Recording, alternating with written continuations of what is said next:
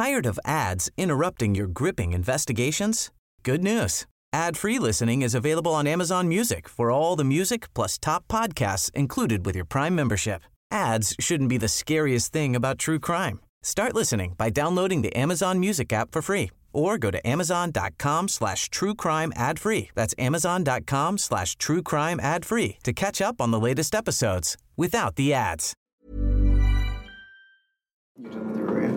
You're done with your Oreo? Yeah, done with my Oreo. Okay, good. Um, Do we really know what happened? The brother did. the brother. That's what I thought too. I mean, that seems like kind of obvious. Hey, do you want to talk about death? Yeah. I mean, I. Murdery thingy. thingy Ready, ready, ready, Ready, ready, ready, ready, ready. Here we go, ready. Here we go. Welcome to Mystery Murder mystery, Thingy, mystery, the mystery, mystery murdery, uh, podcast uh, where we uh, talk mystery, about murdery, things. Uh, uh, mystery, murdery thingy. Uh. that's it. That's the new. That's the new theme song. That's the new hip jive on the street, y'all. Am I cool now? Hip Is jive. that, is that is that what someone says is cool? Excuse me. This Were is, you invited to the cookout? yes, Mario? no. Do I get to go if I have a black girlfriend? I don't know. That's not up to me. Is that a question that I can put on Reddit? I feel like if any, I feel like if is anybody's that a good gonna ask be, Reddit question? I feel like if anybody's gonna be in charge of the Black People Cookout, it'd be like Idris Elba or something. Okay, I'll, I'll just tweet it. Why don't you ask him? Yeah, I'll uh, I'll inquire of Idris. The like, It'll be cool. the like metaphorical cookout. right. Um. Anywho, welcome to Anywho. Mystery Murdery Thingy. My name is Chloe. My name is Mario. I like kind of hesitated, like I didn't know my name. yeah. What's my name? Oh yeah, that's right. Um. So yeah, here we are in the uh, podcasting tent, uh, fort uh, thingy that we're trying out here. So, uh, yeah. Hey, hey, what's up? And uh, yeah, uh, let's uh, get into it. So, who's gonna go first this week? Um. Who will it be? Not gonna lie, I'm super excited about mine. Yeah, go. I You go first. Yeah, you've been you've been talking about how excited you are for like three days, so you should probably go first. All right, so ooh, ooh. also I didn't look up any how to say any of these names. That's okay. Just so wing We're it. just gonna have to go with it. Um, to the one of the most populated countries in the world, India. Uh-huh. I apologize. okay. okay, ooh, uh, ooh. so I've got a big ol' bribery scandal Oh. turned into people ending up dead Oh shit. type of story. Okay. So, and I know you're doing an assassination. Right. This isn't like assassination, but it is like high-ranking people, like and their family members showing up dead. Oh. Um, So, like I said, it started off as an unusually large bribery scandal until people start showing up then. So, the Vyapam scam is based on entrance examinations. So, India has this whole um, uh, system where to get a good job, you got to pass a test. Sure. They have this in different countries. Right. Um, so it's admissions and recruitment. This scam that was unearthed in India, in the India state of Madhya Pradesh in 2013. So Vyapam is actually the first few letters of three words. Uh, Vasaik Pariksha Mandal, and that's the name of the um the company. So Vaya Vasaik Pariksha Mandal Via Pam, Vyapam. So, officials at the testing agency, what basically what they were doing, they were charging huge sums of money to guarantee that candidates got either a government job or admission to a state medical college by fixing the results of the exams. Hmm. So, it Sounds like something that's going on in our country right now. I mean, A little bit. what's her face? She pleaded guilty too today. And like 15 others. Yeah. That shit is so nuts. I know. Um, Lori Loughlin. Money, money, money. money, money, money, money, money. money corrupts people. Money. So these exams, they're super competitive. The likelihood of getting even a low ranking job is rare. Like these number like very rare. I've, I've got numbers here. So in 2013, the prestigious pre-medical test PMT, which determines admission to medical school, had medical school medical school had 40,086 applicants competing for just 1,659 seats. What? It's Yeah. Oh my god. It's rough. 450,000 young men and women took the exam to become one of the 7,276 police constables recruited that year. And the police constables don't make a lot. It's a low ranking and a low paying job. I think they only make like maybe a 100 bucks a month or something like that. Um, another 270,000 appeared for the recruitment exam to fill only a little more than 2,000 positions at the lowest rank in the state forest service. So, I don't know. I feel like competitive can definitely be an understatement. Sure. So, here's a quote from um, the Guardian article where I got my um, my main my main source.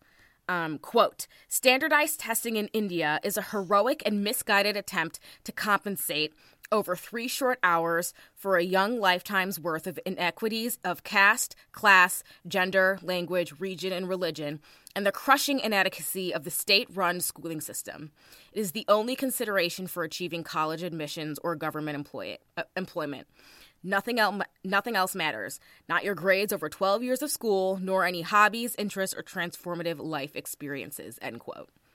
Wow. I know. I like couldn't say it any better. I had to quote that. Yeah. It's it's just a whole system. So there is a high demand for these after school classes. About 25% of all students in India are enrolled in tuition centers, which is an industry worth over 388 million, which I think was like 27 billion Indian rupees, which 388 million dollars. Um and it depends like what where you live. Like in some areas like 90% of the people are like enrolled in these tuition centers to like eventually take these tests and get a job. Right. So, you know, like in America, we have you know star athletes and stuff plastered over billboards. Um, in certain places in India, like Madhya Pradesh, star students with high-ranking scores are plastered all over billboards, um, along highways, outside schools and colleges. I actually heard about this from one of my professors in college. Really? Uh, who's if, uh, who's Indian and uh, is apparently a bit of a minor celebrity there as an academic, Right. Like as as a historian, uh, he's like known in certain parts It's of crazy. India. Yeah, it is. So yeah, I've I've definitely heard of that uh, being a thing. Yeah. Um, some students even travel across the country to these tuition centers to be taught by these celebrity, you know, students, these teachers. So the centers have weekly, so this is how they kind of get their names. They have weekly exams and then they put the results on a bulletin board, which, ma- which makes it easy for people to see like who the really smart ones are mm-hmm. that can be re- possibly recruited and paid to take tests in the name of someone else. Oh. okay. And then they can see who the weaker students that may require these really super illegal services. of course. So it's been going on since like, I want to say like 2009 ish, but it all started to unravel in 2013 on the morning of one of the medical exams. So police went to Hotel Pathik um, in Madhya Pradesh, uh, in the in the Madhya Pradesh's largest city, Indore, to question students. They questioned a young man who claimed to be exam candidate Rishikesh Tyagi. Uh, police asked, they were like, "Okay, so what's your father's name um, and, and date of birth?" He was like, "Uh, I can't. Uh, ooh, uh, I don't remember." Well, I could tell you how to do trigonometry extremely well, but my father's name, mm, not sure. I can tell you um uh so many things, but not that. all the bones in the body, but Yeah. not that. He later revealed that his he later revealed his name and said that he came to take the exam in the name of Rishikesh Tyagi. He was paid 50,000 rupees to do it, which is around $720. so like bad. if you're poor and you're smart, Yeah. it's like Yeah. the way to go, Of course. right? I mean, how can you blame? You cannot For blame real. these kids and it's for par- doing it's part of the why it became Nor can so you really blame the other kids for paying them to. I Right. mean, they're all kind of a product of the Kafka system. that's why I wanted to like emphasize how it's all very very corrupt. It's all it's this huge catch 22, you know. Right. Um 20 other imposters were arrested that morning. So police were then led, so they start interviewing people, start digging to the bottom of this. They were led to a man named Jagdish Sagar. So he is a doctor who set up one of many, he's just one, successful businesses that charge up to 200,000 rupees, about $2,900, to get an intelligent but financially needy student to take exams on behalf of applicants who felt that they couldn't pass the test themselves. So this guy got rich, okay? Yeah. He had fortunes in land, luxury cars, jewelry. Apparently he slept with a mattress stuffed with 1.3 million rupees just to just to flex, just to Right. flex Just because he uh, could. just cause there's tons there's tons of these businessmen. Um jagdish sagar was just one of the most prominent. Now there this is um a very deep seated in the industry scam and there's lots of i'm going to be doing a lot of name dropping. So let's talk about a man named nitin mohindra so he was a higher up in the education system who helped make a lot of this happen. So he was one of definitely one of the corrupt officials who was on the inside and t- and started tampering with stuff. So he joined Vyapam in 1986 as a data entry operator. And so he soon became he was promoted and became the principal systems analyst. So he was kind of like a quiet dude and he like didn't draw much attention to himself and the most attention that he really got was when he like showed up in a brand new car um, and he started wearing these super nice clothes. So in 2009 police claim sagar and mohindra the um, the the businessman doctor and the analyst had a meeting where sagar made an unusual proposition. He was like okay i i'm going to give you the application forms of groups of test takers. And Mohindra is going to go in and alter their roll numbers to ensure that they were seated together so they could cheat from each other.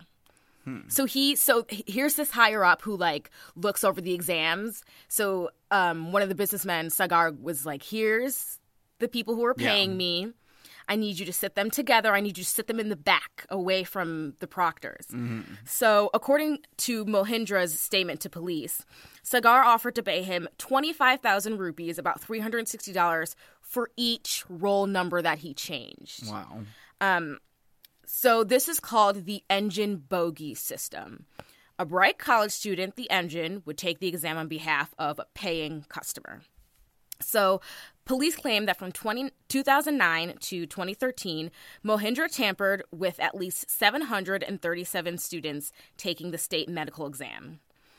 And then the scam got even more complicated in 2011 when Pankaj Trivedi, a lecturer at a government college in Indore, so he was appointed as the controller of exams at Vyapam, and he became responsible for ensuring the security of the testing process.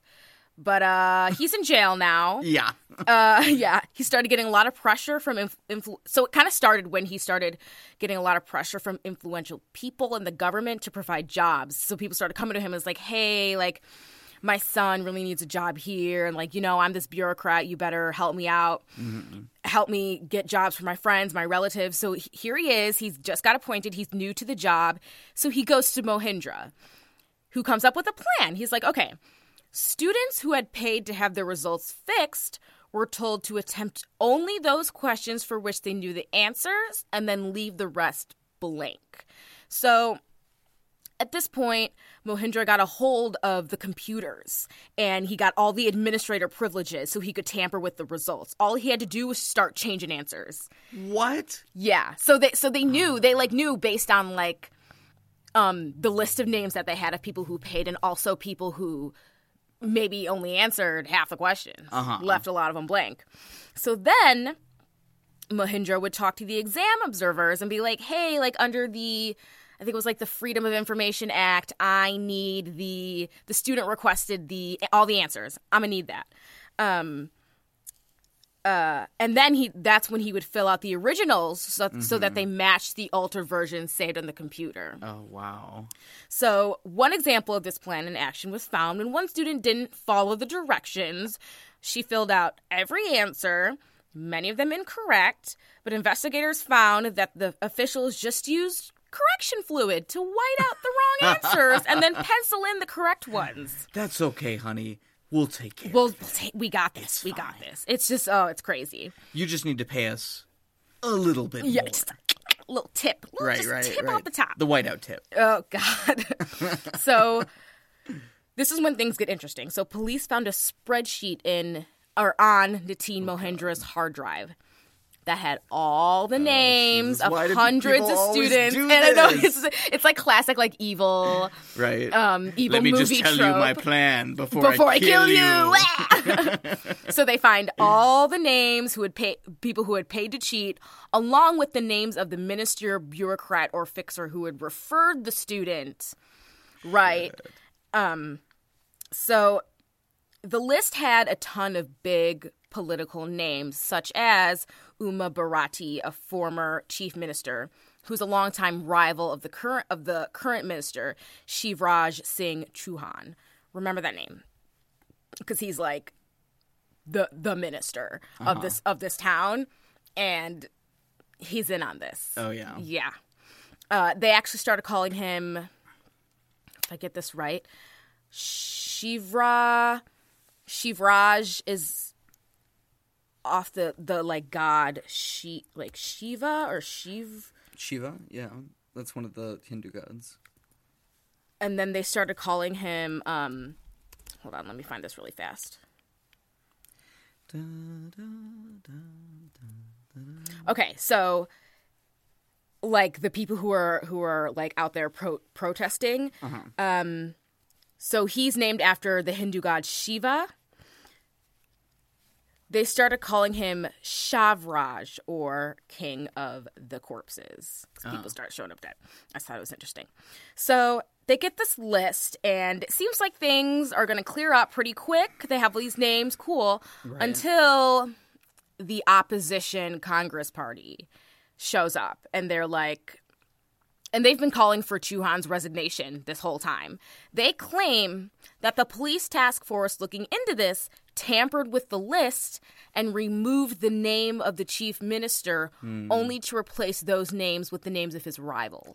Oh, God. so now Corruption on corruption. so now we have a now we have a she said he said Oh God. yeah. So let's talk about the deaths. As this investigation widens, people start dying. Since 2010, more than, and I've got a lot of different stats on this, between 25 and 40 doctors, medical students, policemen, civil servants with link to the scam died in mysterious circumstances. So the state government, though, insists that this has nothing to do with the scam. These are all um all of these deaths can be explained. And some of them are plausible and some of them are aren't. Yeah. Um so it's definitely a lot of mystery here, a lot of theories. So first first to Jane Doe until identified by her father. 19 year old Namrata Damor was found on the night of January 7, 2012, beside the railroad tracks. So she had been studying medicine at the Mahatma Gandhi Medical College in Indore, one of the bigger one of the bigger cities in the state, before going missing one January morning. So she was found dead, and the post mortem report described, quote, dried blood present, end quote, in the nostrils. Um, the tongue found clenched between upper and lower jaw, two upper teeth missing, lips were bruised, there were scratches on her face, and the post mortem report classified it as a homicide, most likely by violent asphyxia.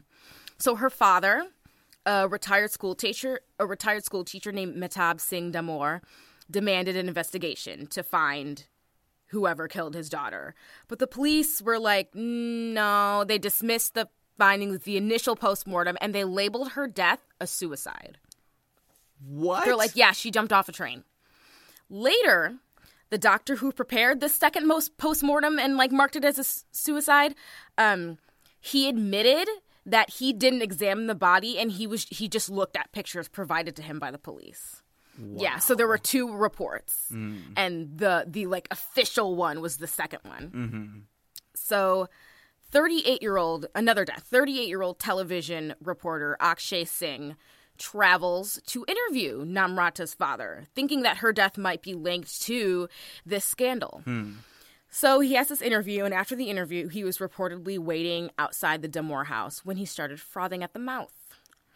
Uh, he was taken to the hospital where they tried to revive him, but he later died. his death is still unsolved. What? Yeah. So it was his death that people were like, oh shit, something is really happening here. Because he was the one who was like, you know, these things are looking fishy. Let me go interview. God. Yeah. Um, so by the time of his death in July of 2015, the task force had already arrested 2,235 people in relation to the scandal. 1,860 were released on bail after questioning. Another death, Anuj Uikey, a medical student accused of connecting students with Vyapam officials, died along two other friends before being before being interviewed himself. A truck plowed into their car. Um, many of the deaths are considered suicides, and some of them, I mean, some of them they can definitely be considered suicides, and I'll talk about why in a little bit. Um, but some of them you're like, definitely not. So, Dr. Ramendra Singh was found hanging from the ceiling fan in his home, January 2015. His and then his mother actually died five days later. Uh, she took her own life by drinking acid. Uh, Narendra Tomar, a 29 year old vet at a government hospital, was arrested for his role as a middleman. He had a sudden heart attack while in jail. In June of 2015, he died in the hospital the next day. July 2014, Dr. S.K. Sakal, the dean of a medical college who had actually he like looked into this. He investigated fraudulent admissions and he was like you're expelled, you're expelled, you're expelled. Um and he was found burned to death on the front lawn of his home. Oh my god. And police classified his death as a suicide, saying that he doused himself in kerosene and lit himself on fire. But that doesn't make sense for a doctor who already has access to tons of pills. Right, right. And it's not like he was trying to like self-immolate to make some sort of political point. which, Right. You know, we definitely have seen before. Yeah, that's wow. It's wild. So clearly the police are in on this. Like the, the police are like if not doing these things, then at least you know they know who's doing these Right, things. right. There, someone's being, someone knows something. Someone's being protected.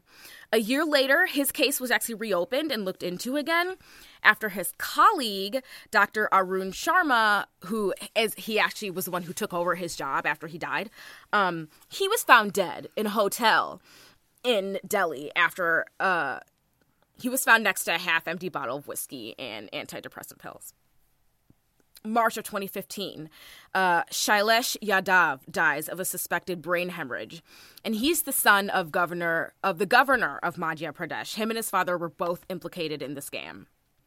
I could keep going, but I, I won't. Right, right. I mean, you said there were like up to forty. Up of to 40, right? right? Wow. Uh, Wikipedia has a pretty big list too. yeah. Thank so you, le- let's talk about the the list of people that were found on Mohindra's computer.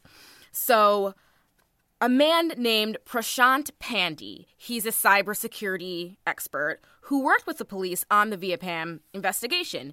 His story, he's got some he's got a good story. So he states for sure that this list that was found on Mohindra's computer um was in fact tampered with. So he says that at one point the police needed a certain type of cable in order to uh, like connect Mohindra's hard drive. So he gives them the cable, and they're like, "Okay, well, we want to make sure this actually works. Can we try it on one of your computers?" And he says, "Sure." And because he's a he works for cybersecurity, his computer automatically makes a mirror image of what was on Mohindra's hard drive. A few months later, his relationship with the investigation sours after he was arrested and put in jail for trying to sell confidential phone records.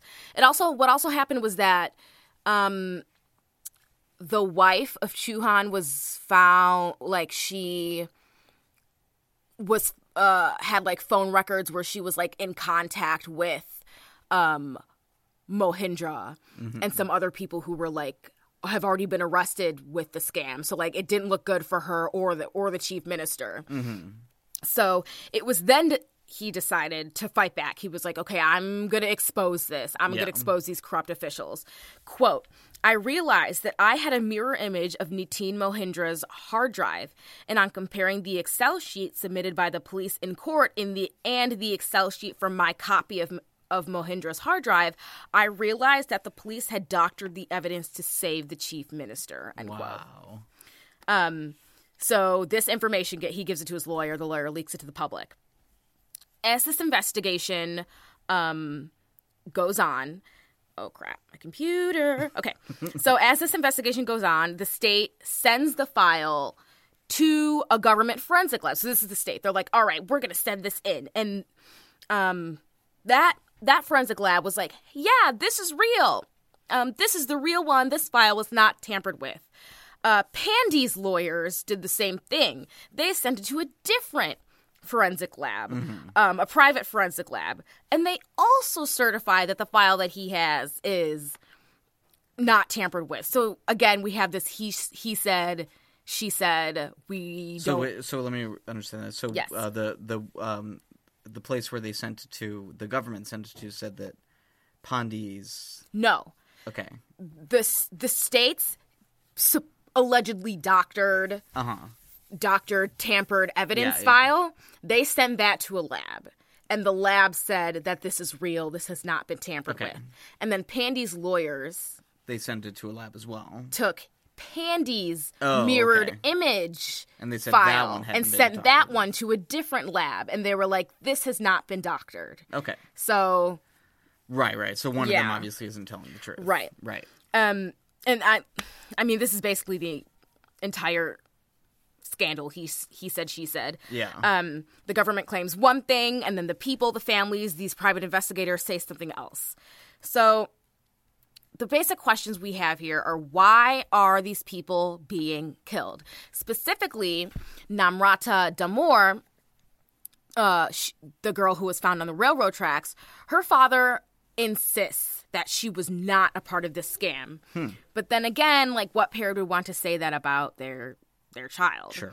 Furthermore, one student named Gaurav Patni talks to a re- reporter claiming that, or um, like, assume I don't know what the press laws are like in India. I don't know if this is legal or not.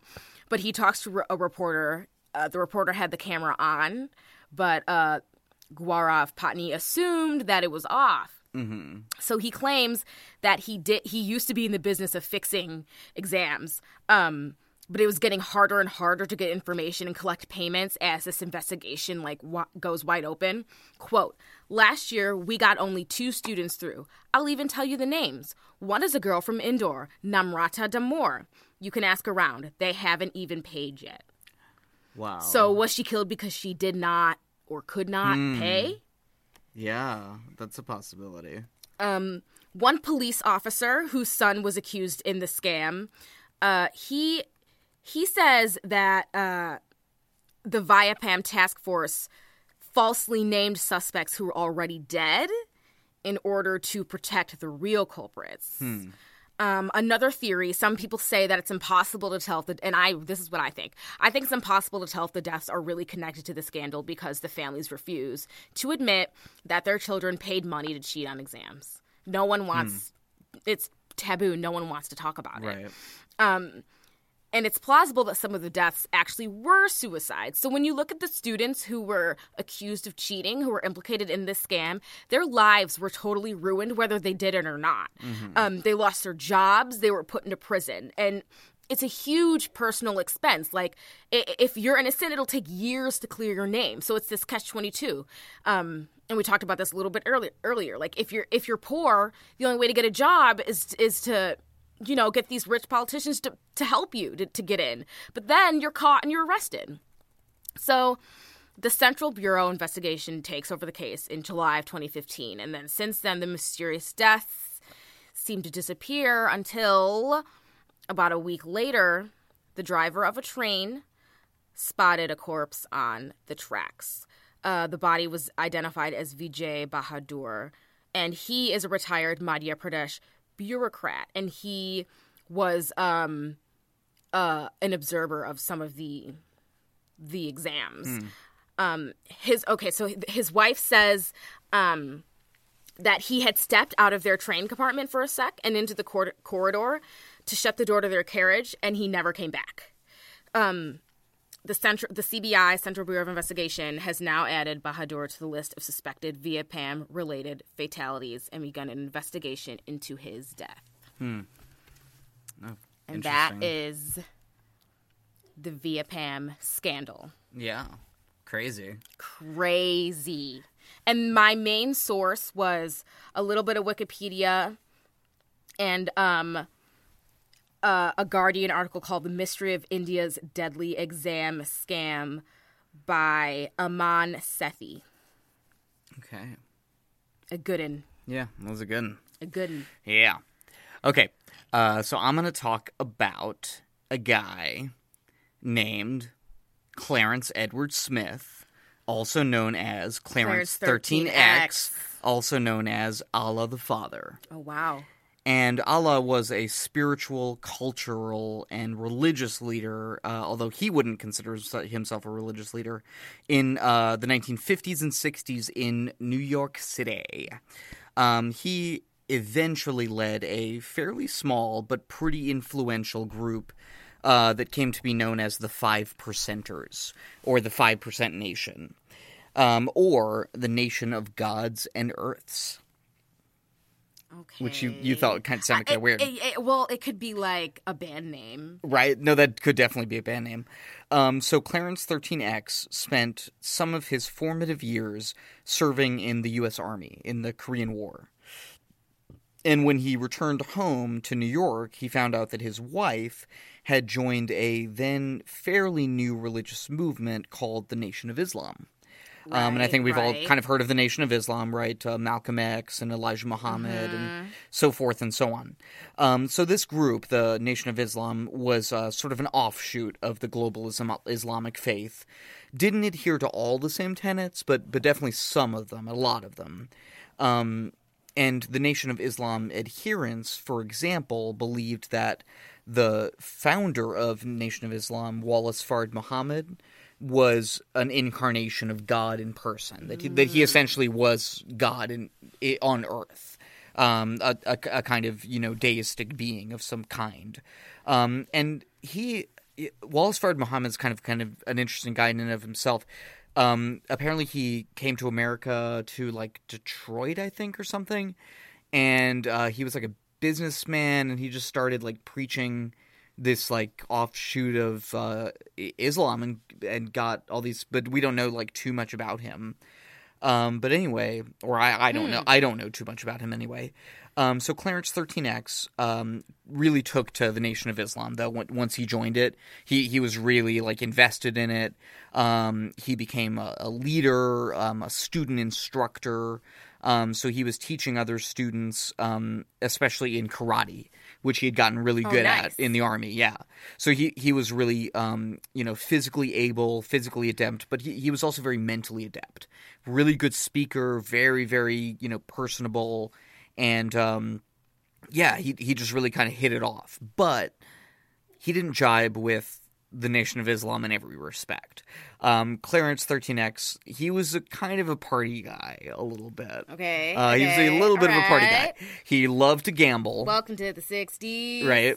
Um, and he uh, didn't stop gambling or doing some Mm, other things while he was a member of the Nation of Islam. So, Is that against Oh, very, rules? very much, very much against the rules. They they adhered to those rules very strictly in terms of like the prohibitions on you know extramarital sex, dancing, um, you know, um, any number of things. You know, smoking, drinking, all the gambling, all that kind of stuff, all the fun stuff. They don't like the fun stuff. I don't know. it works for them, maybe. I'm not sure. So what Clarence 13X also didn't believe in, which was really important, was that he didn't believe that Wallace Fard Muhammad was, divine. Oh, oh, oh. And he didn't believe this sort of be- well, okay, so uh, apparently in Nation of Islam there's like this whole thing that that Allah is like a black man, right? Or Yes, or black or something. You know, that that's like like a that's like a part of the religion. Wallace Fard Muhammad was like not really black. Like obviously that's like not a real thing mean, anyway, what- yeah. right? What does it mean to be black? But to Clarence, this was very, very important. Um, the fact that Wallace Fard Muhammad was a light skinned person meant to Oh. him that he could not be God. Colorism. Um, he uh, Clarence 13X was uh, very, very much a colorist. So that this, you know, kind of rubbed Come on, him y'all. We gotta way. stick together. Right, right, right. Um, and also all the other people as well. So, um, yeah, he uh, he kind of had some issues with with Nation of Islam, and um, he was though initiated and did teach for a time at Mosque Number Seven, which was the same mosque that was led by Malcolm X for a time Oh, okay. at, at that particular time, actually. However, Clarence left Nation of Islam fairly quickly um, in 1963. So he, um, like I said, he he kind of you know had some non-standard beliefs that didn't kind of match with Nation of Islam. Um, he also didn't want to adhere to the strict rules. So for whatever reason, we don't really know, but he broke with Nation of Islam and like I said, he was a very you know naturally charismatic figure. Like this was a guy who was who was gonna uh, uh, attract a group of people to him. When he entered a room, people Yeah. noticed. When he talked, people listened. He right? had this great aura. yeah, he was just one of those people. Yeah. Um, so he quickly started gathering some adherents, mainly from the old, you know, NOI members, to his new faith, uh, which didn't really have a name at the time. Um, so these new members um, were complemented by a number of uh, New York street youths. Uh, who would hang out on the streets, uh, and to whom he would preach. This, this was the, Okay. the story of what became known as the Five Percenters. Um, they would go out in the streets and preach, and that was they. They didn't have a church; they had the streets. So that was originally the name that they came up with. The that's five the percenters. that's the name that they ended up with. Yes. Um, so Clarence 13X preached that all black men are Allah. That all black all black men, only black, and definitely only men. Women in this uh, uh, theo- theology are are not divine. They are earths, um, complementary to but subservient to men, and, and and distinct from men. Um, did he have a definition of what he thought black was? Not Or- really. It's a little bit fuzzy, and his his whole sort of like racist ideas, um, they're not super well defined apparently, and they may have sort of changed over his over his life, uh, over his short life. But um, he definitely, to him, being black was very important. Now he had white followers. There were white members of the. There were white prominent members of the church. Um, so it's not like it was like only for black people, but it did teach that all black men are, are Allah and all black women are Earths. Um, so anyway, he sort of rejected this notion of a sort of like invisible, you know, superintending, omnipotent God of the kind that we find in, you know, Islam and, and Christianity Okay, and, and okay. Judaism and man, many other religions. He didn't think that. Um, he didn't have that conception of God. God to him was not anything that ethereal, right? God to Clarence 13X was a physical being. In I s- fact, every black man was Was God. literally God I kind of see earth. where he's coming from. Yeah, it's it's it, it's a it's a not an incoherent set of beliefs. You know, if, you took black men to change that to all people, I think it's a pretty great belief. Mm-hmm. I mean, it's better than most for sure. um, so Clarence 13X, like I said, he he held you know pretty racist views um, against white people for the most part. Um, although he did eventually have a really good, productive working relationship with a number of white government officials in New York City at the time, and a, a large part of this new faith, the Five Percenters, was also numerology. Obscurantism, mysticism Oh, I love that shit. um, surrounding letters and numbers. So, Oh, and yeah. I, you know, that we we see this in some forms of, for example, like uh, Kabbalistic uh, um, Ju- Judaism, like my- mystical Judaism, where you know the, uh, you know how in in um, uh, in Hebrew numbers and letters are the same, right? oh, I actually didn't know that.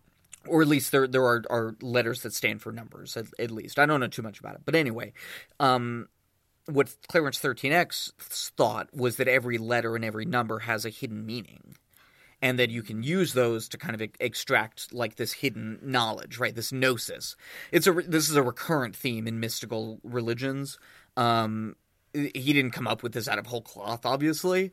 Um, it has elements of different m- mystical faiths, but um, it's pretty interesting. And and there's like a shit ton more to do with that, obviously, that I'm like not gonna talk about because it's like gets into like a bunch of other shit. That could definitely. Uh, I, But, like- for a second, I was like, "All right, let's get into that." Like, uh, yeah. sidebar, sidebar. I- I- it's called, I think, it's something like Supreme Mathematics or something. I, I forget. I'll But, take um, that class. but yeah, no, it's it's kind of interesting. Um, so, um, the name, right? Five percenters. So let's talk about where that comes from. So, um, there's a Nation of Islam teaching that um, 85% of people are the mesmerized masses, kept in subjugation by the evil 10%, right? So 85 plus 10, that's 95%.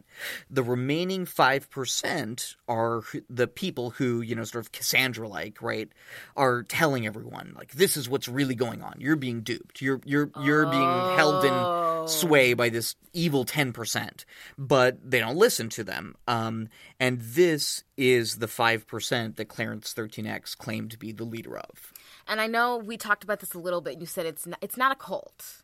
No. Um, I would not at all consider it to be a cult. Okay, but this kind of like we're the ones who are who are we're woke and we know it's we really know what's happening. That's definitely kind of like Sure, I mean that, Well, I that's, guess- that's an I guess- aspect of cults, but that's an aspect of, of, a lot of groups. religion, in Re- general, re- religion too. being one of them, of course, but a lot of other groups as well. For sure. People claiming to have uh, special knowledge really and being part on. of a like really knowing what's going on group. Yeah. Oh yeah, that's that's sort of almost ubiquitous in our culture nowadays. Um, every tweeter kind of has that notion. I think almost Oh my god, myself you, included. Mario, you are have no idea how uh, how on par that is. All right. it's too accurate. So, according to Allah, the father, Mm-hmm. Clarence, um, he mainly came to be uh, called Allah uh, from that from from sort of a certain point on. Um, he, like I said, did not consider the five percent nation to be a religion per se. He preferred to see it as a cultural movement, as a Oh, way of life. Um, in some ways, this reminds me of the way people talk about Buddhism, to where you know you can be a Buddhist but also be a Christian, or you can be a Buddhist and be an atheist. It's more of a way of It doesn't life. have like a, a superintending theistic or a set of like rules you have to follow. It's yeah, it's more of a way of life, a way of thinking, a, a sort of cultural phenomenon, if you will. So in this vein, Allah, uh, Clarence, um, didn't prohibit indulgences in any number of different vices, right? Um, they didn't adhere to those strict codes of you know conduct that you had to have as a, a member of Islam or Nation of Islam. Um, so there was no dress code. There were no behavioral guidelines. Um, he actually focused really heavily on reformation of formerly incarcerated people, um, which is a great movement, and teaching young black people self worth, self reliance. Yes. Um, based on a theory of, like I said, black racial superiority. That's super important. Yeah, no, like I said, some of his ideas are like really great ideas. Yeah. Like if it weren't mixed with the racism, it's like yes, like learning, uh, self reliance, like uh, you know, a, a sense of self worth for the the for black people. Like of course for every person, but yeah, I feel like that's a common theme with so many groups and religious Like, oh, like their core beliefs are super important and like definitely well intentioned and something that needs to be put out in the world, but then there's something else. Exactly. So one of these other kind of extraneous things about Clarence 13X that, that we, we kind of need to get into is that in addition to his ministry, um, he was also involved in the communist movement in America, specifically the Fair Play for Cuba Committee, um, the FPCC. So one of my main sources, really interesting uh, source, I, I'd, I'd suggest reading it, although it's kind of it's kind of dense. Um, what one of my main sources was an academic analysis. Uh, this was the one where I was telling you it's taking me forever to read this thing. Yeah. Um, was an academic analysis of the FBI files on Clarence Smith. Oh, Um, oh. so yeah, the That- FBI. How did they see him? Right. Yeah. that Uh, would be dense. right, right, right. So um, the FBI they saw Clarence not as a god, obviously, not as a spiritual leader, not as an underground cultural icon, which is probably what if he he would have preferred to consider himself as. Um, they saw him as a leader of a loosely affiliated group of New York street gangs. Now, obviously that's not true, but it's also not completely off base because, like I said, part of his ministry, part of the whole idea of the 5% Nation was that you minister to people who are on the street, who are in prison, who mm. probably have done some bad shit in their lives. And you know what? That's kind of the whole point of why you're talking to them. So yeah, it, it's it's definitely a misconception, but you can you can see kind of from where that misconception was coming. So you know, obviously FBI, especially at this time, not a great organization yeah. uh, for a lot of reasons. Uh, also, a great organization for a lot of reasons as time goes on, but it's it's a mixed bag. Also, a great episode. Oh no, we talked about the CIA, not the FBI, right? Right, right, right. I talked about the CIA. I like to look back at that episode a lot. It's, it's just Two episodes. It's a good. It's just good. yeah, yeah, yeah. So yeah, um, the FBI they sort of utilized the intelligence resources of what was then known as the New York City Police Department Bureau of Special Services. Um, this was essentially the undercover officers and informants, and these informants began to turn up talking about this new group, the Five Percenters, right? Who the fuck is this, right? The Five Percenters. They never heard of them. Um, so the NYCPD and FBI concluded that Clarence and the group were simply a loosely formed group of street thugs and uh, wrote them off for the most part. Um, there are indications, however, that they did see Clarence as a as as a sort of threat, right? Especially yeah. Hoover himself, and that they may have orchestrated the FBI may have orchestrated the arrest and subsequent committal to an insane asylum of Clarence 13X, but it's not totally clear. So let, let's kind of talk about it. So um, there um, was this kind of incident, right, where a number of uh, uh, NOI members um, um, and Clar- Clarence 13X included were visiting Mosque Number Seven, uh, which had been um, closed um, subsequent to Malcolm X's death. Um, so this is May 1965. We're talking about here. So they're they're there. The police see them there. It's a closed building. They tell them to leave. Um, the NOI members uh, reportedly start vandalizing buildings, blocking traffic, making a big fuss. Uh, this led to a number of arrests, including of Clarence 13X. The Five Percenters were a very vocal presence at all of his proceedings Yeah. um, including yelling peace over and over and over again, which that, that's one of their big. Actually, some people think they may have uh, introduced that as a cultural thing, saying peace to each other, like saying "Hey, peace." Oh, oh, that actually may have come from the five percenters. It's not totally clear, but this was like one of their big things was saying peace because they were all about peace. And um, they did that at his arraignment. And at that uh, proceeding, at the arraignment, Clarence 13X proclaimed that as he was Allah, uh, the city does not have any jurisdiction over him and, in fact, would incur grave consequences if they were to prosecute him. Which, of course, did not come to pass, but, you know. I kind of want to be there I know, right? um, just to see. he was eventually sent to Bellevue Hospital for psychiatric examination. He kept up his ministry uh, while in uh, psychiatric uh, uh, incarceration and even converted some of his fellow patients. What were his charges? What did he? What? I'm not sure exactly what the charges were, but I'm assuming, like the other members, he was probably charged with, you know, vandalism, uh, you know, destruction of property, resisting arrest, so thing- he was things sent of to that a nature. psychiatric hospital? Question mark. because he claimed to be God. Like oh, they, that, they misconceived okay. that, They played that. or they intentionally misconceived it. It depending on what you think actually happened here, Mm. I and who was talking to who, and who orchestrated what, and how powerful and involved Mr. Hoover was. That's the real question. So. Uh, some of the- the five percenters thought that the psychiatric evaluation was held up and that he was simply, you know, held um, for a long time, you know, because of the FBI, essentially. And in November of 1965, he was eventually, though, committed to Matteawan State Hospital for the criminally insane. He was diagnosed with schizophrenic reaction, paranoid type, with delusions of grandeur, and uh, committed indefinitely. Um, and he would have remained committed indefinitely, but fate did intervene in the shape of the Supreme Court of the United States, which ruled in 1966 that there had to be confinement limits placed on involuntary custody without trial. Uh, therefore, many, many, many people, including Clarence 13X, were released. And in March of 1967, um, Clarence 13X resumed his street ministry and his work to prevent and stop violence on the streets of New York City. No mean feat in, you know, mid 60s New York City. Uh, I mean, he, he um, yeah, like I said before, he, he kind of professed these really racist views, right, against white people.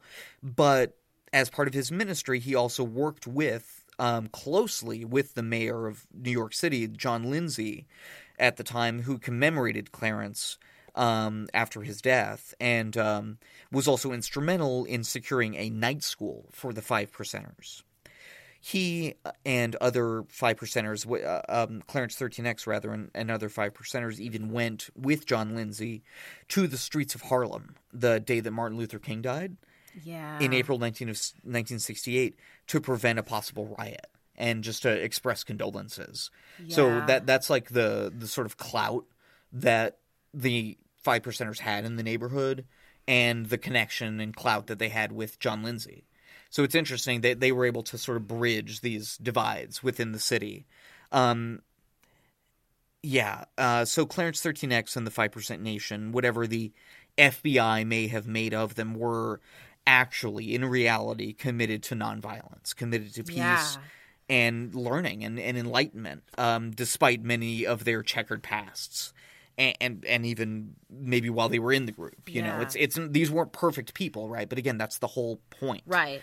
um, but the philosophy was was pretty pure, other than the the racism, for the most part.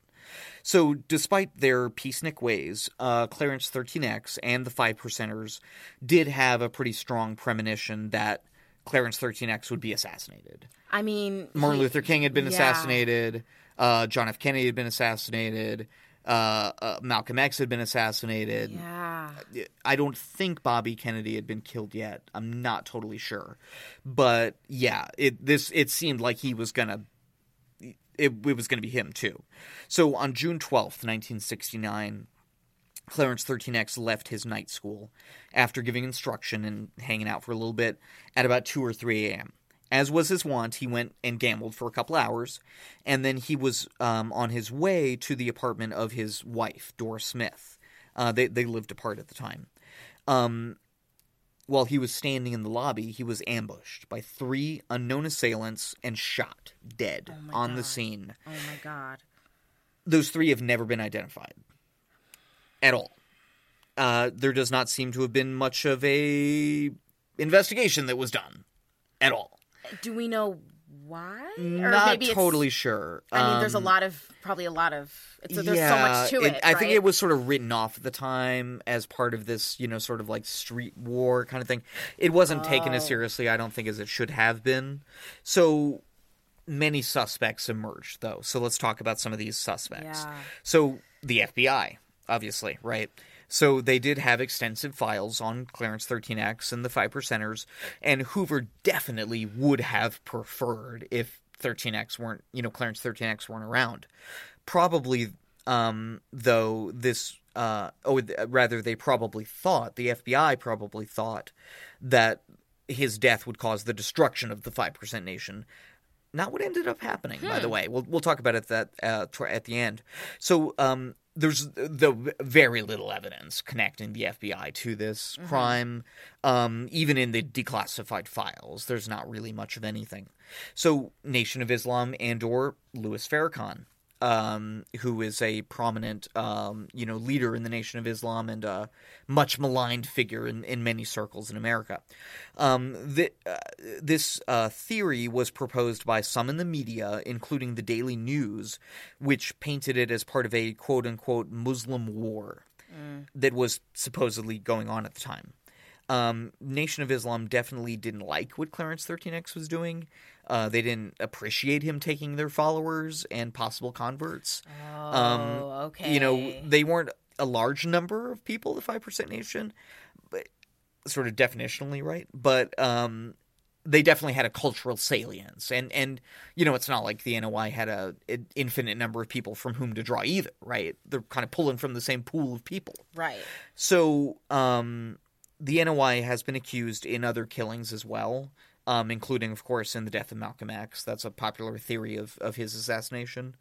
So for his part, Louis Farrakhan though says that he has no had no role in the death, and even said that he and Clarence had a good working relationship. The, it wouldn't have been wouldn't even have made sense. He he claims. So the NYPD thought that it was connected to an extortion ring. That that Clarence 13X's assassination was connected to an extortion ring, run by some members of the Fair Play for Cuba committee. So they essentially thought that this had something to do with the the communists.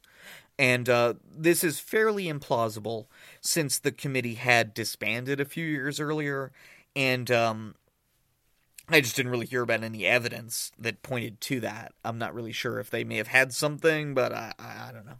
What's an extortion committee? Extortion ring. What's an extortion ring? Sure. So an extortion ring. Extortion is me asking you for something in a. Uh, uh, It's like kind of like blackmail. Exactly. Blackmail is a form of extortion. Or if I say like, "Hey, give me five bucks, or I'm going to punch you in the arm," that's also extortion. Rude. Can be as simple as that. It's whatever. You know, give me your lunch money, right, kid? That's extortion. So anyway, um, only one arrest was ever made um, in August of 1969, but that suspect was quickly released, and uh, yeah, others have proposed that it maybe it could have been the CIA, maybe it could have been a disgrun- disgruntled five percent Yeah. member. Who knows right? It's very very mysterious. So yeah like i said it doesn't really seem like an investigation was properly done. And also clarence 13x was pretty cryptic uh, not a lot necessarily is known about what issues he may have been having with people or he he just what he didn't he didn't keep a diary. He wasn't he didn't have you know confidants per se that I Yeah. heard about. So we don't know what the motive may necessarily have been. Maybe it was something that we wouldn't know about that has nothing to do with any of this stuff. Who knows? We we don't I don't know. Do you know are you No. aware No, I'm not sure I mean, I didn't realize there were so many questions surrounding this. so many questions. So, like I said, though, his movement, the Five Percent Nation, the Nation of Gods and Earths, does live on. Actually, um, it's actually grown. It ha- it has at least thousands of members today. Wow. maybe tens of thousands. No one really knows because it's not well documented.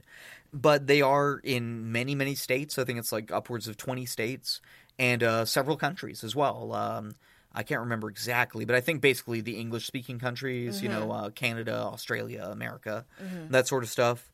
Um, what's really interesting though, and, and, and you can look more into this, the 5% Nation definitely had an outsized influence on black culture, especially in the 80s and 90s.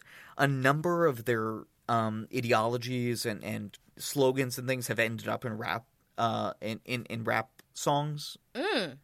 Is that a thing? Rap songs? It sounds right. It Rap hits, music? It hits the ear wrong. Rap music. I don't know. music? Makes me sound like a Rap weird song? old white Rap person. music. The rap in the rap songs the- when when they're singing them rap song. Anyway, a number of rappers, including members of Wu Tang Clan, Busta Rhymes, and Brand Nubian, Ah, Busta Rhymes. um, are if not actual five percenters, um, at least you know admirers of Clarence Thirteen. I could see Busta Rhymes being. Oh yeah, no, it's and apparently a lot of the Wu Tang Clan. So we are running out of time, so we better we better wrap up. We're gonna wrap it up. That's a wrap, y'all. Wrap- okay, wrap thank you up. so much for listening, you guys. Thank you for listening. Um, if you You've been still uh, putting us stuff up on our Instagram, right? yes, Instagram. always follow us on Instagram. My tweeter is uh, Mario thir- Mario Tex thirty.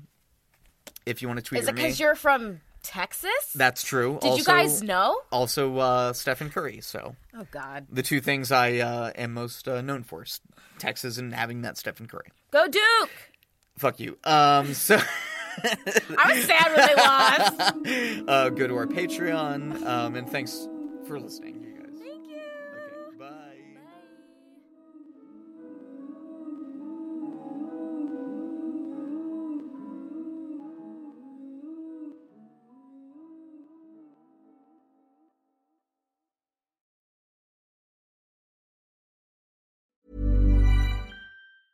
Tired of ads interrupting your gripping investigations? Good news. Ad-free listening is available on Amazon Music for all the music plus top podcasts included with your Prime membership. Ads shouldn't be the scariest thing about true crime. Start listening by downloading the Amazon Music app for free or go to amazon.com slash true crime ad free. That's amazon.com slash true crime ad free to catch up on the latest episodes without the ads.